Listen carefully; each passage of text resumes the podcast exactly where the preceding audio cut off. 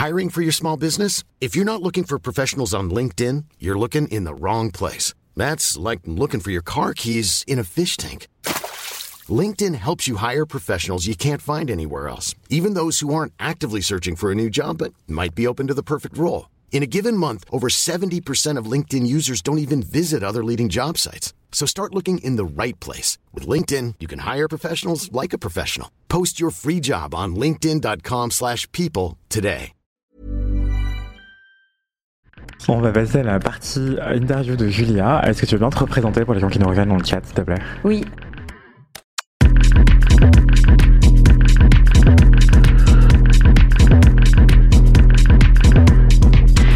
Faut- Je peux te regarder toi? Non. Tu peux regarder moi. Je peux te regarder toi. Donc je, Je m'appelle Julia, je suis la cofondatrice de, de la marque Loom et je suis membre du collectif En mode climat. D'accord. Et comment est-ce que tu décrirais genre Loom et comment t'es arrivé à Loom? Loom, c'est Uniqlo en éthique. C'est un très bon résumé. Euh, justement, votre baseline, c'est un peu euh, faire moins mais mieux. Euh, Est-ce que c'est pas un peu antinomique pour une marque de mode de chercher à faire moins aujourd'hui dans l'industrie là, maintenant que j'ai fait ce truc, je sais pas si je peux. Je, suis plutôt une marque de vêtements qu'une marque de mode, je pense euh, Mhm. quand même. euh, et oui, je pense que c'est pas du tout antinomique. Bah, D'ailleurs, bah, si on prend ton exemple, euh, genre le nombre de pièces que tu fais, le temps que ça prend de les faire, euh, la créativité que tu mets dedans, en fait, on voit bien que genre c'est tellement de temps que genre euh, en termes de, de production de pièces, finalement, t'en produis assez peu. euh, euh, bah, donc c'est bien la preuve que genre la- justement, ce qui est antinomique, c'est d'associer créativité et genre et rapidité. Ça c'est c'est pas de la créativité, c'est de la copie. Mais la Ouais. créativité même, elle se nourrit de temps, d'inspiration, de temps long, d'ajustement, etc. Donc Anthony, non, ce n'est pas antinomique. Ah. Et, et il se trouve que nous, on n'est pas une, on est une marque de vêtements euh, et que euh, ça- tout ce qui pourrait nous faire croire que c'est antinomique, la sobriété euh, et, et- et la fringue, euh, c'est finalement euh, euh, les mauvais exemples qui sont devenus des success euh, stories euh, économiques. Mais qui nous a fait croire ça C'est la fast fashion, quoi. Mais Mm. en fait, euh, il y a- avant la fast fashion, il y avait euh, d'autres marques de vêtements, il y avait d'autres manières de s'habiller, euh, il y avait euh, tout ce que tu chines en workwear, tout ce qu'on chine en fripe, tout le vintage qu'on cherche. Euh, C'était euh, c'est pas, c'était pas des gens qui produisaient en permanence de la nouveauté, au contraire, c'était des gens qui affinaient euh, finalement euh, des coupes, euh, Sans des cesse, matières, ouais. etc. Même euh, les périodes où les gens faisaient eux-mêmes leurs propres vêtements. Ouais.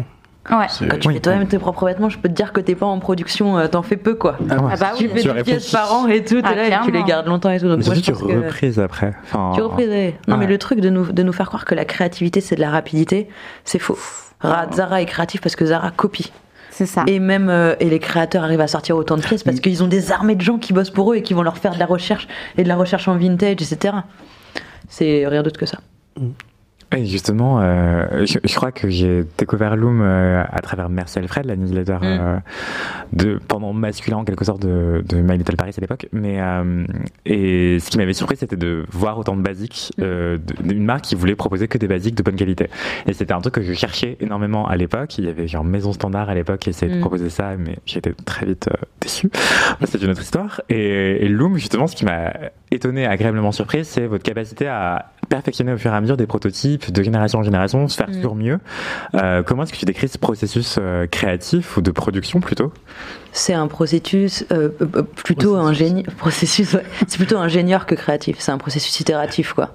C'est vrai je que quelque chose que j'ai envie de dire, c'est le travail de, de la débuts C'est de presque un travail d'ingénierie. hein. Hmm. Parce qu'on n'est pas juste en- à travailler de la trend. Enfin, il y en a qui peuvent s'inscrire dans la, trend, la trend et la tendance.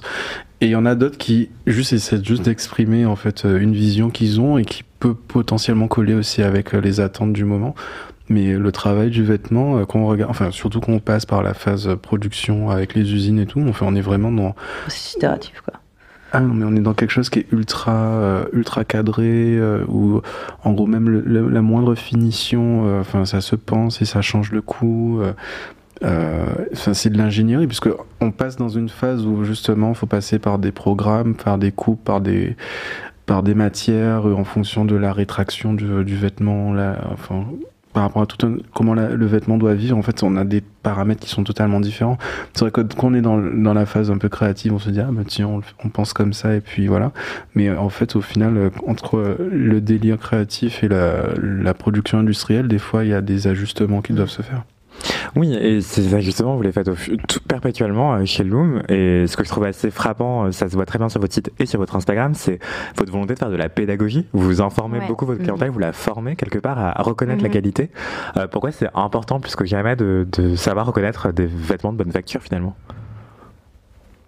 Je sais pas si c'est vraiment ça. En fait, c'est juste que nous, on n'est pas, avec mon associé, on n'est pas de la mode. Et, je pense que même pas, on n'a même pas, enfin, cette sensibilité-là. Enfin, moi, je me suis sensibilisée au beau au fur et à mesure du temps. Et même, je pense que Bon, rien qu'on le voit comment comment je suis habillée aujourd'hui et comment t'habilles, enfin on voit que c'est pas j'ai pas du tout la même j'ai bien moins de sensibilité mode que vous tous autour de la table euh, aujourd'hui et tout. Et finalement euh, euh, ce que on est rentré vraiment par l'approche vêtement, par l'approche ben, qu'est-ce que c'est un bon vêtement, qu'est-ce que c'est un vêtement qui tient mm. bien dans le temps, qu'est-ce que c'est un vêtement dans lequel on est confortable, qu'est-ce que c'est un vêtement éthique, qu'est-ce que c'est un vêtement bien produit?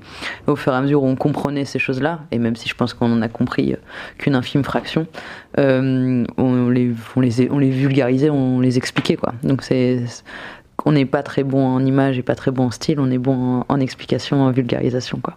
Vous êtes même excellent. Enfin, ouais, parce que moi je trouve que c'est. Non, mais c'est très, c'est très basique. Enfin, en tout cas, il y a un truc, il n'y a pas de. Même faire du bon basique, c'est pas tout le monde qui arrive à le faire. Ouais. Hein. Clairement. Exactement ça. Et même pour apprendre ces, ces, ces choses-là, tout le monde n'est pas au courant déjà.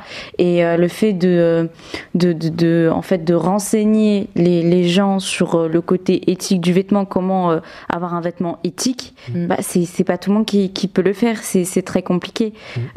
Enfin, voilà quoi. Et puis, et puis même, il y a hum, il y a ce côté, par exemple, j'avais vu que vous parliez à un moment donné de euh, seconde main, si je dis pas enfin de la consommation du vêtement, enfin de, faire attention à sa consommation du vêtement, même si elle est éthique. C'est-à-dire de pas trop euh, consommer, même si euh, le vêtement est éthique. J'avais vu quelque chose comme ça sur Instagram, et je veux savoir ce que vous pouvez un peu plus, enfin, est-ce que tu peux en dire un peu plus sur sur, bah, en fait cette moralité en fait. Mm. La fast fashionisation de la seconde main. Non mais en, non mais en gros c'est que c'est pas parce la que Vinted un peu. Non mais c'est pas parce que ça t'achète éthique que que ça pollue, enfin que ça pollue pas.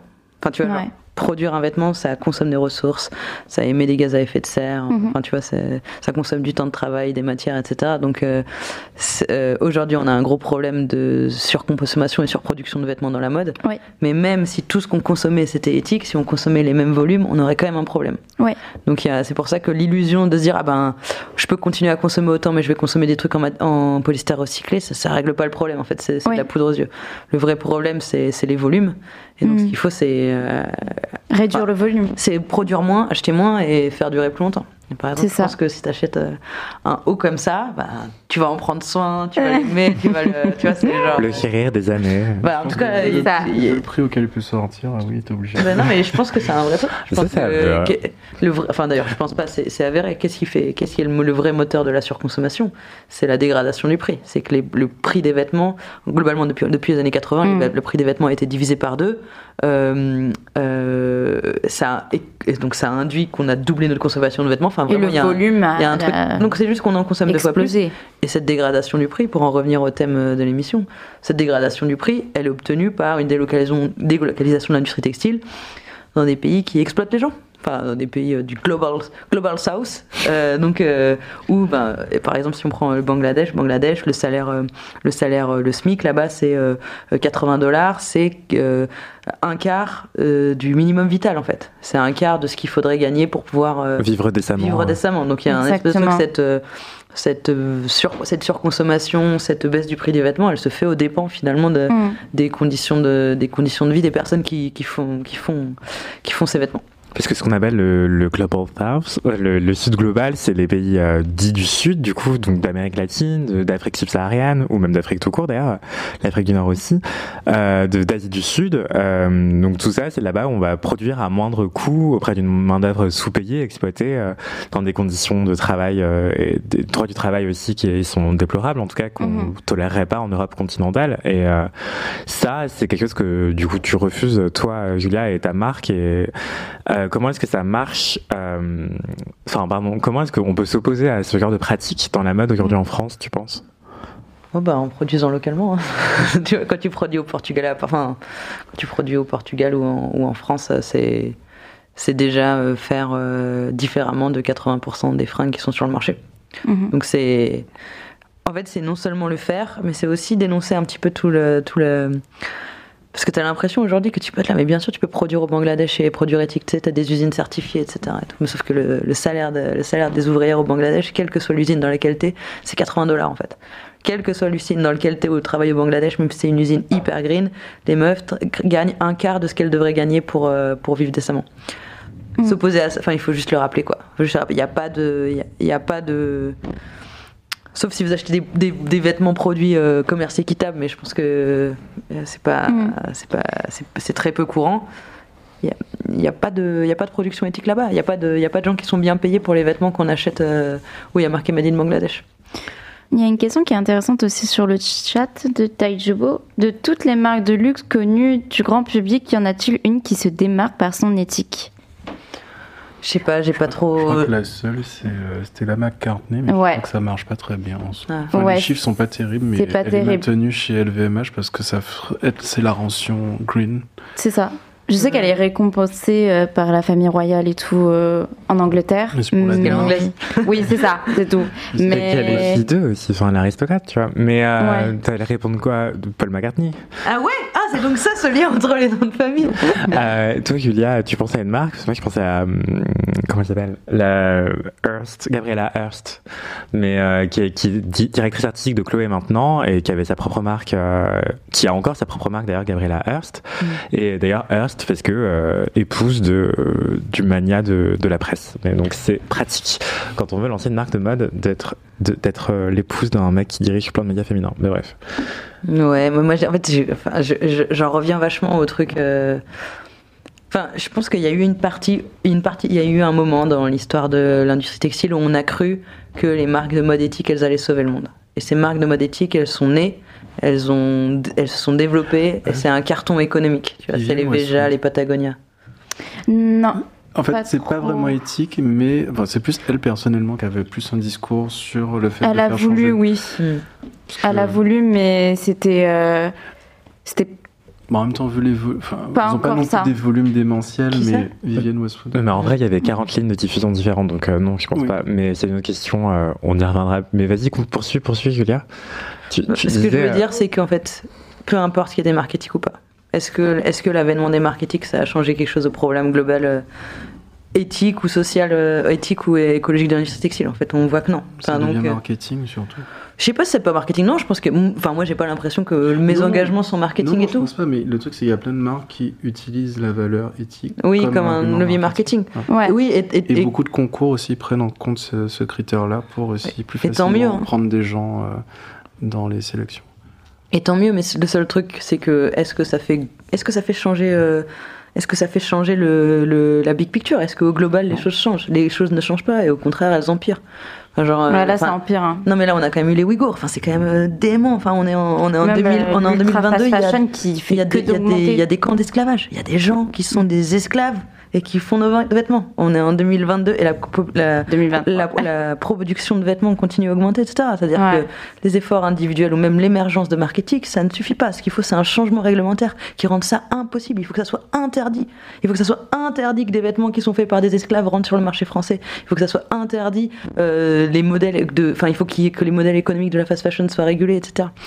Donc je, je trouve que j'ai arrêté de me poser la question de savoir si telle marque était éthique ou si telle marque était pas éthique je pense que collectivement, ce qu'on doit demander en tant que marque, en tant que citoyen, en tant qu'entreprise, ce qu'on doit demander, c'est aux États, aux nations de réguler ce secteur qui, sinon, en fait, si on le laisse sans régulation, il détruit les gens qui produisent, il détruit euh, les pays qui reçoivent euh, nos déchets textiles, il détruit euh, l'emploi des, des, vendeuses en France, il détruit, il détruit des vêtements, il détruit même la beauté des fringues. Enfin, vraiment, c'est catastrophique que 80% des fringues soient la fast fashion qui les produisent. Il n'y a plus de créativité en fait. Il y a juste du pillage en fait, il y a juste de la copie et tout. Donc, donc voilà, enfin, en fait, je, je sais pas qui c'est qui est éthique ou pas. Je sais juste que, que de la même manière, tu sens, on a bien compris que les efforts individuels des gens, c'était pas, on pouvait pas compter que, que, sur ça. Ce qu'il faut, c'est. En coupant le robinet.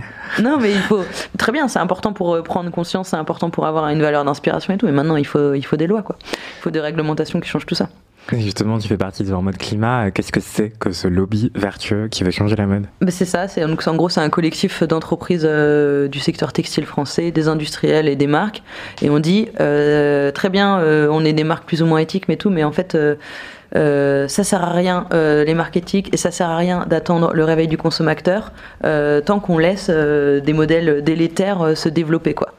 Et du coup, on dit régulez-nous, régulez notre industrie parce que sans régulation, ça va aller de mal en pire. Et, et c'est terrible, mais toutes nos prédictions, elles euh, se réalisent. Enfin, genre, euh, et là, la fermeture de Camailleux, la fermeture de Kukai, la fermeture de San Marina, et, l'explosion de, de, Chine, et l'explosion de Primark. Et là, il y a un espèce de nouveau, euh, de nouvelle marque chinoise d'ultra fast fashion qui arrive, qui est émue Temu, je sais pas comment ça s'appelle. Enfin, c'est, en fait, c'est genre, si on ne régule pas, ça sera vraiment la, course euh, euh, du pire en pire. Et, et, ces nouveaux acteurs qui arrivent sur le marché, qui sont sans scrupules, euh, ils connaissent un succès économique de dingue. Enfin, Chine, c'est genre, ça fait longtemps qu'on n'a pas vu un succès comme ça dans, dans, le monde de la mode et dans l'industrie textile.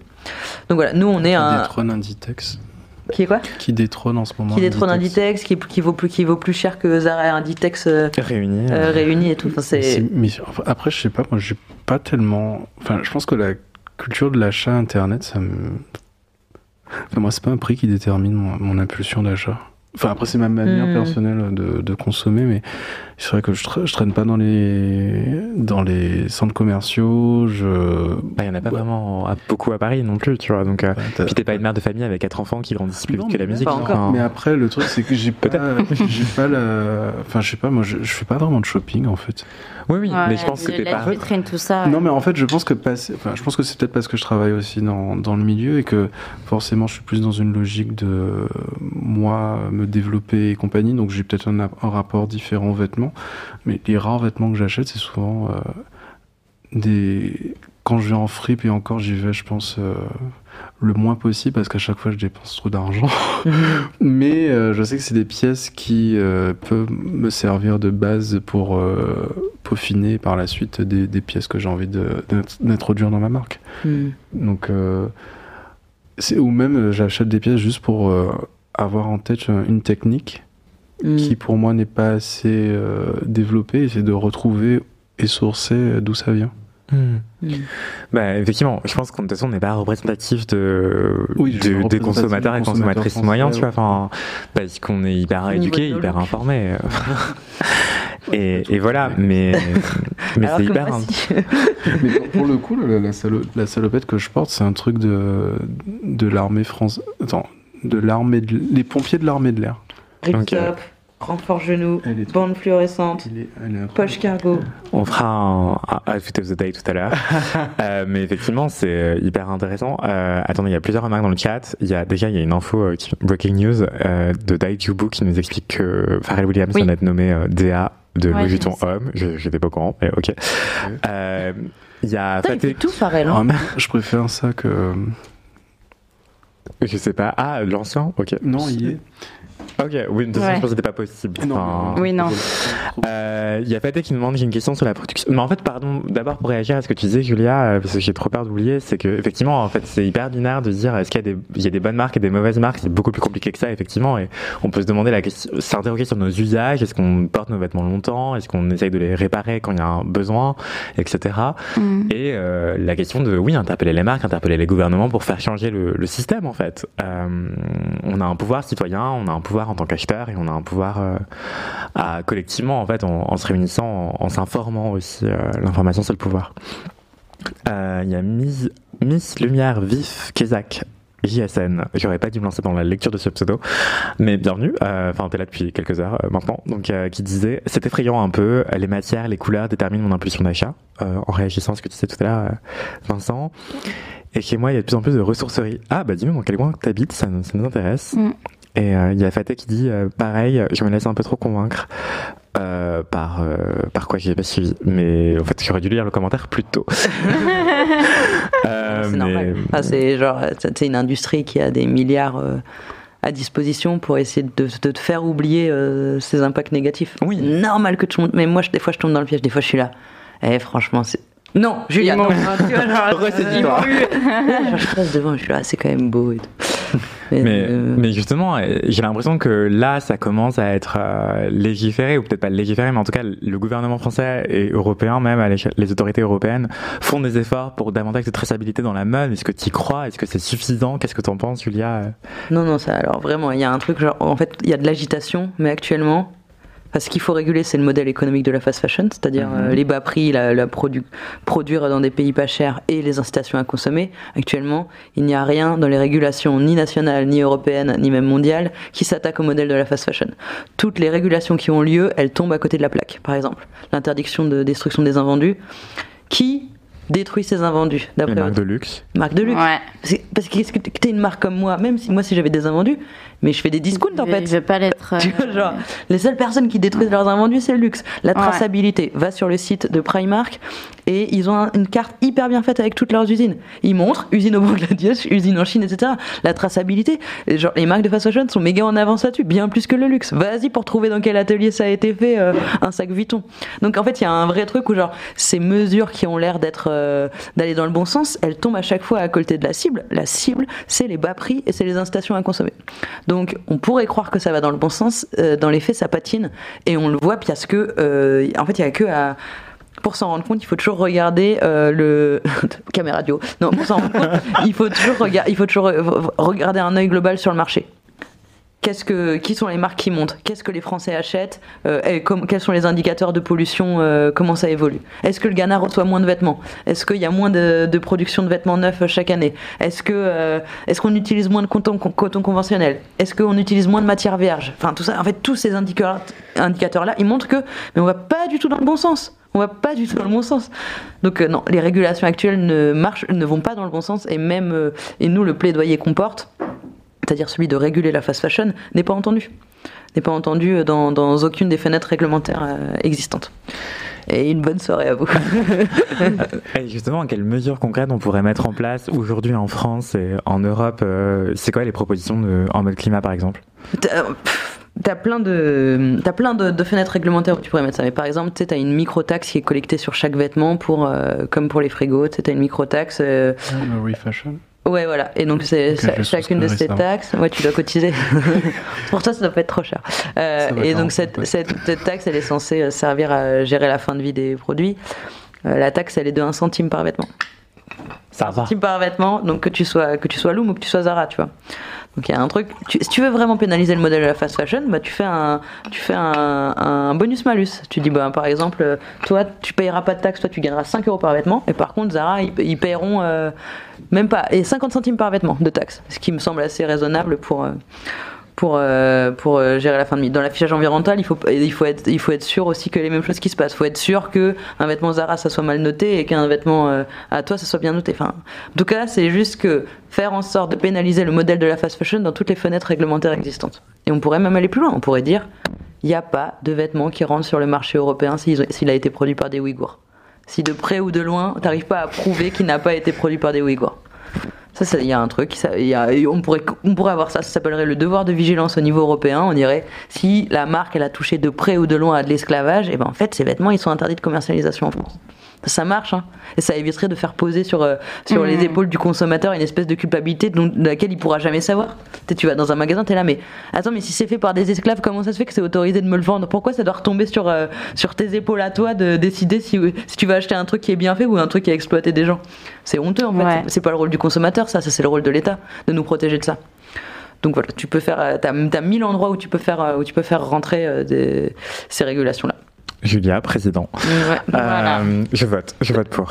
Euh, Il y a une question euh, qui est un peu moins gouvernementale, c'est de la part de Fateh, de Fateh qui nous demande. Euh, elle a envie de se remettre à coudre. euh, elle voudrait choisir des tissus éthiques. Est-ce que c'est possible euh, pour se coudre des vêtements? Moi, je pense à Nona, mais c'est un peu luxe, tu vois. Oui, t'as, pas mal Mais de trucs. c'est Pour Il y a c'est pas mal de. C'est un de- dead stock de- du groupe LVMH. Mm. C'est un peu, c'est un peu niche. hein. Euh, laisse ça peut-être aux jeunes Ouais. créateurs qui veulent lancer leur marque. Mais, mais si jamais tu veux, il y a Nona, Et Make My N-O-N-A. Lemonade, ils font pas des tissus aussi? Je sais pas si tu peux acheter des tissus chez À- Make à My l'époque, si, Lemonade. tu sais, à l'époque, mais- dans le magasin, ils avaient des, Ah, des trucs j'adore. au métrage. C'est comme ça qu'elle s'est créée, les, euh, qu'elle avait créé le truc. Moi, je savais pour les patrons et qu'elle proposait des, Ah. des patrons pour coudre et tout, mais je savais pas qu'elle lançait, qu'elle proposait des tissus. Mais sinon, enfin, en vrai, euh, ça dépend de ton volume de production, euh, Faté, mais si tu couds toi-même tes vêtements, si tu vas au marché Saint-Pierre et que t'achètes quelques mètres, euh, c'est ok, tu vois. Enfin, Oui, il y avait Anaïs des récupéra qui récupérait des rideaux, tu sais. Mais elle a des- fermé sa marque, non. Il y a des, il y a des dead stock en fait qui sont disponibles en Ile-de-France. Moi, je sais que la, la Tissu Tech. Non, Ah ouais, il y a peut-être des tissus. Oui, en fait, avant, ils étaient euh, vers le RERB, euh, j'oublie le nom de la ville, et maintenant ils se sont rapprochés, ils sont à Bobigny, et ils ont une page sur, euh, sur Facebook et un compte Instagram où à chaque fois ils annoncent tous les deux T'écris ça mois. Euh, je crois que c'est la bibliothèque. Comment ça? Attends, que- Mais attends, mais ça, euh, là, je crois que Fatel Moi, nous parle de coudre des vêtements en tant que particulière. hein. Oui, oui, non, mais, Mm. mais en fait, c'est accessible Oui, au c'est public c'est- tous. c'est 5 euros du mètre pour euh, tous les tissus et tout ce qui est en soi, c'est 10 euros du mètre. Ils, ils, impliquent, ils imposent simplement d'avoir 3 mètres de tissu à acheter. 10 euros le mètre la soie, c'est cool, hein. Peu cher, peu cher. hein. Je vais faire des draps Ils imposent euh, simplement d'acheter 3 mètres à chaque fois quand tu fais, tu fais des achats pour les particuliers. C'est c'est- moi, c'est une astuce qui m'a été donnée par une étudiante euh, de Chardon, ça va. On veut les noms de. plus cher, mais de la en bibliothèque. coton, là, je suis dégoûtée. Que la soie, ce soit moins cher que le. Et euh, sinon, pour, euh, pour les matières euh, Ouais, c'est bio, c'est euh, aussi euh, considéré comme éthique ou pas? Enfin, Ah oui, non. En vrai, si t'achètes le coton, il faut que ça soit bio. bio. Enfin, Vraiment, Ouais, il faut ouais. pas se poser la question. Il y a un article sur notre blog qui explique ça. Ça s'appelle Insectocalypse Now. Now. Mais vraiment, genre, le coton conventionnel, c'est c'est une catastrophe Mhm. pour la biodiversité. Enfin, faut, faut plus se poser de questions, quoi. Enfin, si vous achetez des, des trucs neufs, faut que ça soit en coton bio. Si vous achetez des trucs neufs en coton, faut prendre du coton bio. C'est Mhm. vraiment, il n'y a, pas de- il y a pas de doute à avoir là-dessus, quoi. Et même les, Ouais. pff, là, je fais pas- peut-être une digression, mais même les sous-vêtements en coton, allez les trouver, il y en a pas beaucoup. hein. Enfin, pour les Ouais. hommes, en tout cas, il y a toujours un mélange. euh, c'est- Ce coton pur. c'est Non, mais tu peux Ouais, pas, parce coton qu'il faut de l'élastane un peu. Faut vraiment. Sinon, ça- Sinon, moi j'aime bien le sel. Mais Ah, mais même dans le corps, si tu mets pas d'élastane, ça ton truc. Enfin, tu peux faire un caleçon, tu peux pas, euh, tu peux faire un caleçon, mais tu peux pas faire un boxer. Non, mais justement, les boxeurs. euh, non, quoique, moi j'ai trouvé. Il y a quelques marques qui font des slips en coton. Enfin, moi je porte des slips personnellement. Mais c'est vachement dur de trouver juste un slip 100% coton. Ah, parce que tu, Parce ça, se détend en fait. Non, pas plus que ça. Ah si si. Moi, j'ai fait les tests. C'est plutôt l'élastique en fait qui. Si dans le corps t'as pas de coton, t'as un truc mécaniquement le, le, enfin tu vois t'as un truc où, où ça marche pas quoi. Enfin où avec les lavages ça, ça se détend. T'as réussi à en avoir sans élastane dedans? Ouais. T'as vérifié qu'il y avait un Ouais, fil d'âme Ok. Bah, envoie-nous la ref, ça nous Ouais. intéresse. Mm. Euh, et on fera un crash test. Euh, Mm. J'ai testé pour vous les slips 100% Non, parce que coton. j'en ai testé et qui étaient soi-disant. Il y en a qui soi-disant étaient un peu 100%, 100% coton de Calvin Klein et qui au bout d'un moment se déchirent par endroits. Euh, mais là, il y en a d'autres que j'ai acheté récemment euh, de d'autres marques euh, qui, je sais même plus ce que c'est en plus. Je trouvais ça sur euh, entre La Redoute et Zalando. Bref, mais j'ai justement fait un tri pour checker Mhm. qu'est-ce qui était vraiment 100% coton avec zéro élastane. Et c'est vrai que en dehors de l'élastique, il n'y a, Mhm. a pas d'élastane. Et, et je trouve que même la, la tenue et la forme est mieux. Mhm. Ok, gros débat sur le slip ce soir. Euh, Bah, je, je retourne beaucoup sur le côté. Mais même si c'est les médecins qui m'ont recommandé de faire ça parce que c'est même mieux pour la peau. C'est l'élastane qui rec- il, déco- il déco- il déconseille. Ben, porter le, le plus possible quelque chose euh, naturel, en tout cas en coton, Mm. euh, c'est mieux pour la peau. D'accord. Ok. Ok. Euh, bah, moi, j'allais dire, euh, j'adore une marque qui s'appelle Cadeau de la Providence, CDLP, en lieu sel, mais je, je trouve ça mal. Julia, est-ce que je vais brûler en enfer de la fast fashion? Yes Anthony. C'est pas grave. Il y aura plein de gens stylés avec toi. Ah, merci, merci. Peut-être les Nas X. Peut-être, peut-être. C'est clair. C'est vrai qu'il est pas 100% coton lui. Ah ouais, non. non, non. Non, non. Euh, Il y a Faté qui confirme, c'est dur de trouver du 100% coton, effectivement. Euh, qui dit, la Rocco Slip, j'adore. On veut la Rocco Slip 100% coton, s'il te plaît. Euh, et puis, montre-la, Julia. Ça se trouve, elle fera des slips 100% coton. qui- Non, mais. Je regarde. Moi j'ai non, j'ai j'ai essayé de faire des sous Ah, sans voilà. coton. Allez, on va faire un plan large. Je sais pas ce que ça veut dire. J'ai envie de dire, le JT part en couille, C'est sans c'est mauvais pas jeu de mots. le, bas. Tu l'écris comment C-E-C-E-B-A. Purée, on va leur demander une OP commerciale là. De fou là. Ah. Par contre, c'est vachement beau parce qu'ils t'envoient le, le packaging, c'est comme un tube en carton cylindrique avec des, des trucs en métal. Ok. C'est assez joli. euh. Euh, Le packaging Ouais, quand Ouais. tu le reçois. D'accord. Je regarde en direct et j'avais une dernière question pour toi, Julia. Euh, non, deux questions. Trois slips. C'est quoi la question qu'on se pose pas assez selon toi sur l'industrie de la mode? C'est une question hyper large, mais comme ça, c'est ton moment. 100% coton, il a raison. qu'est-ce que, comment ils ont fait? Elle est en train de chercher Ouais, L'ingénierie. On va la laisser réfléchir Ils et elle reviendra. Qu'est-ce que c'est la question qu'on se pose pas assez? Ouais. Ben. Ah non, en fait, je pense qu'on se on le sait. Tout le monde sait à peu près. Enfin, tu vois, genre, il y a rien qu'on découvre vraiment là dans tout ce que j'ai dit. Tu vois, sur, euh, sur, euh, sur les problèmes de la mode. Je pense Bah, que. Dites-nous dans le chat si vous apprenez des choses ce soir de la book de, de... Non, mais je pense que quand même on en a entendu parler des scandales, euh, des scandales de la pollution et tout, de l'industrie de la mode et tout. euh. Peut-être qu'on se pose pas assez la question de comment faire pour changer ça. Et qu'en en fait, à chaque fois qu'on se pose la question, on revient un petit peu sur euh, euh, le consommateur, euh, les la bonne volonté des entreprises, etc. Et je pense qu'il faut vraiment se poser la question, genre que, enfin, je pense qu'il faut vraiment se souvenir que la solution, c'est de demander à l'État de nous protéger de ça, en fait, de nous Mhm. protéger en tant que consommateur et en tant que société de de- de- d'un- d'une industrie qui détruit. Ah, Une industrie qui, franchement, qui, qui détruit la créativité, qui détruit, euh, qui détruit euh, la, la vie des, des, des travailleurs là-bas, qui détruit de l'emploi en France, qui détruit la vie des gens euh, au Ghana avec euh, la pollution textile et tout. Enfin, genre, ah, c'est vraiment, c'est le Mm. rôle de l'État, c'est de nous protéger de ça. On a personne n'y gagne rien à ces trucs-là, sauf quelques mecs qui s'enrichissent, mais on n'y gagne rien du tout. Et justement, par exemple, là, il y a plein de gens peut-être qui ont entendu parler de en mode climat pour la première fois. Euh, Est-ce que en tant que particulier particulière, on peut faire un truc, genre euh, vous soutenir ou quoi? Ou vous n'avez pas besoin de soutien des particuliers? Euh, oui, vous pouvez suivre notre compte Instagram et tout. Et mais là, ce que vous pouvez peut-être soutenir, c'est une autre, une ONG là qui s'appelle The OR Foundation. Mhm. Et ils, ils ont, ils viennent de lancer une pétition qui s'appelle Stop Waste Colonialism. Euh, et je pense qu'ils ont besoin euh, de soutien, euh, de gens qui soutiennent en fait leur demande. En gros, ce qui se passe, c'est que tous les pays occidentaux envoient leurs vieux vêtements, enfin, Mm. vendent leurs vieux vêtements aux, aux pays, aux pays d'Afrique, enfin non, aux pays du Global South, et en particulier le, le Ghana est un gros récepteur. Et en fait, vraiment, les mecs, les gens sont, populations locales sont noyées sous les déchets textiles. Mm. Et là, c'est vraiment une ONG qui essaye de faire en sorte que l'Occident soit- ait des comptes à rendre sur cette euh, pollution que, que, que les gens subissent là-bas. Donc ça s'appelle le- Stop Waste Colonialism. Euh, J'ai mis des- le lien dans le chat. euh, ça explique hyper bien euh, globalement ce qui se passe, pourquoi, euh, pourquoi il faut, euh, pourquoi ça s'est arrivé, euh, comment il faut agir et tout. Et donc encore une fois, ça c'est une ONG qui a des propositions réglementaires extrêmement concrètes sur comment euh, euh, enrayer le phénomène, euh, des propositions qui sont euh, globalement ignorées quoi. Donc euh, voilà, si, si à eux on peut leur donner de la force, ça serait vraiment, serait vraiment chouette. Et si vous avez de l'argent à donner, donnez plutôt de l'argent à, à cette ONG, parce que là c'est vraiment littéralement, c'est la vie des gens qui est, qui est, enfin les gens meurent étouffés de nos vieux vêtements. Enfin c'est, c'est littéralement ça. Est-ce donc que voilà. dirais que l'industrie de la mode tue Ah bah l'industrie de la mode tue. Since day one, hein. enfin, c'est l'industrie de la mode, c'est les champs de coton. hein. Enfin, vraiment, J'ai euh, envie, j'ai envie de dire, depuis l'industrialisation du monde, ça tue.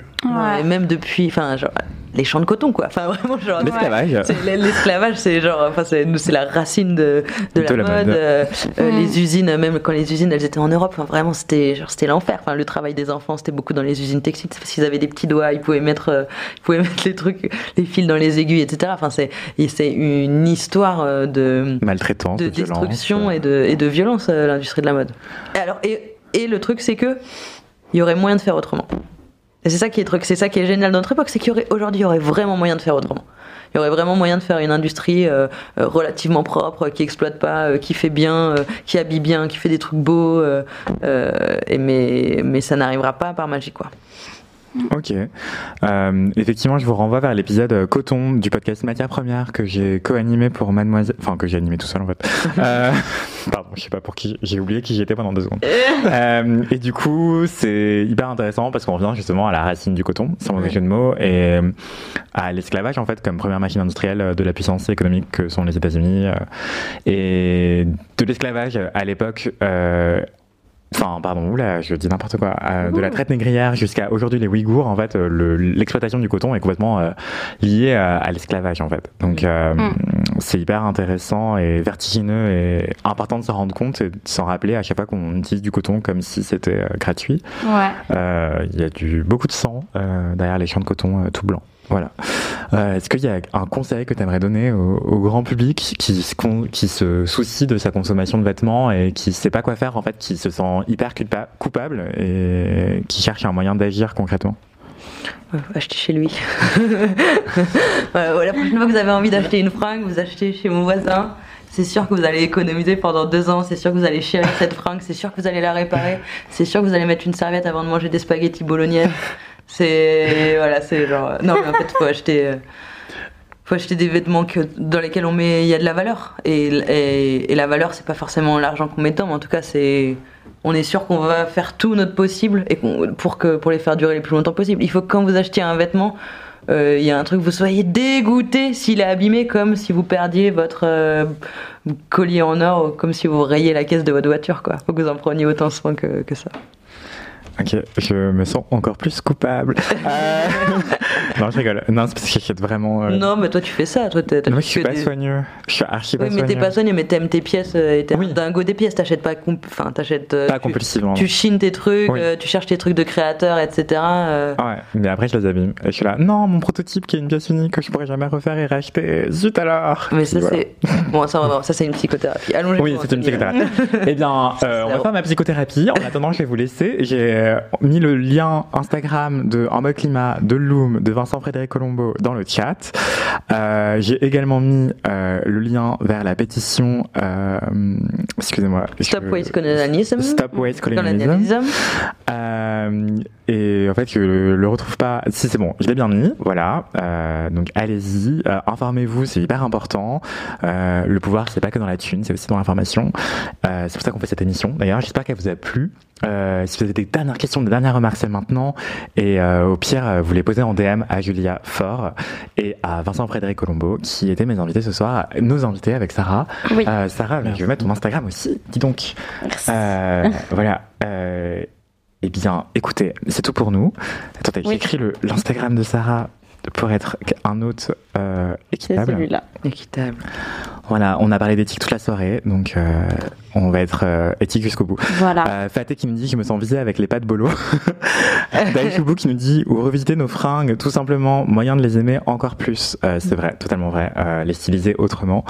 J'ai oublié de dire que j'avais mis mon collier Paco Rabanne pour rendre hommage à Paco Rabanne. Genre, je suis vraiment une modeuse de merde. Oh merci à tous pour ce live. Bonne soirée Paris. Bonne soirée Daïchoubou. Bisous à Montréal encore une fois.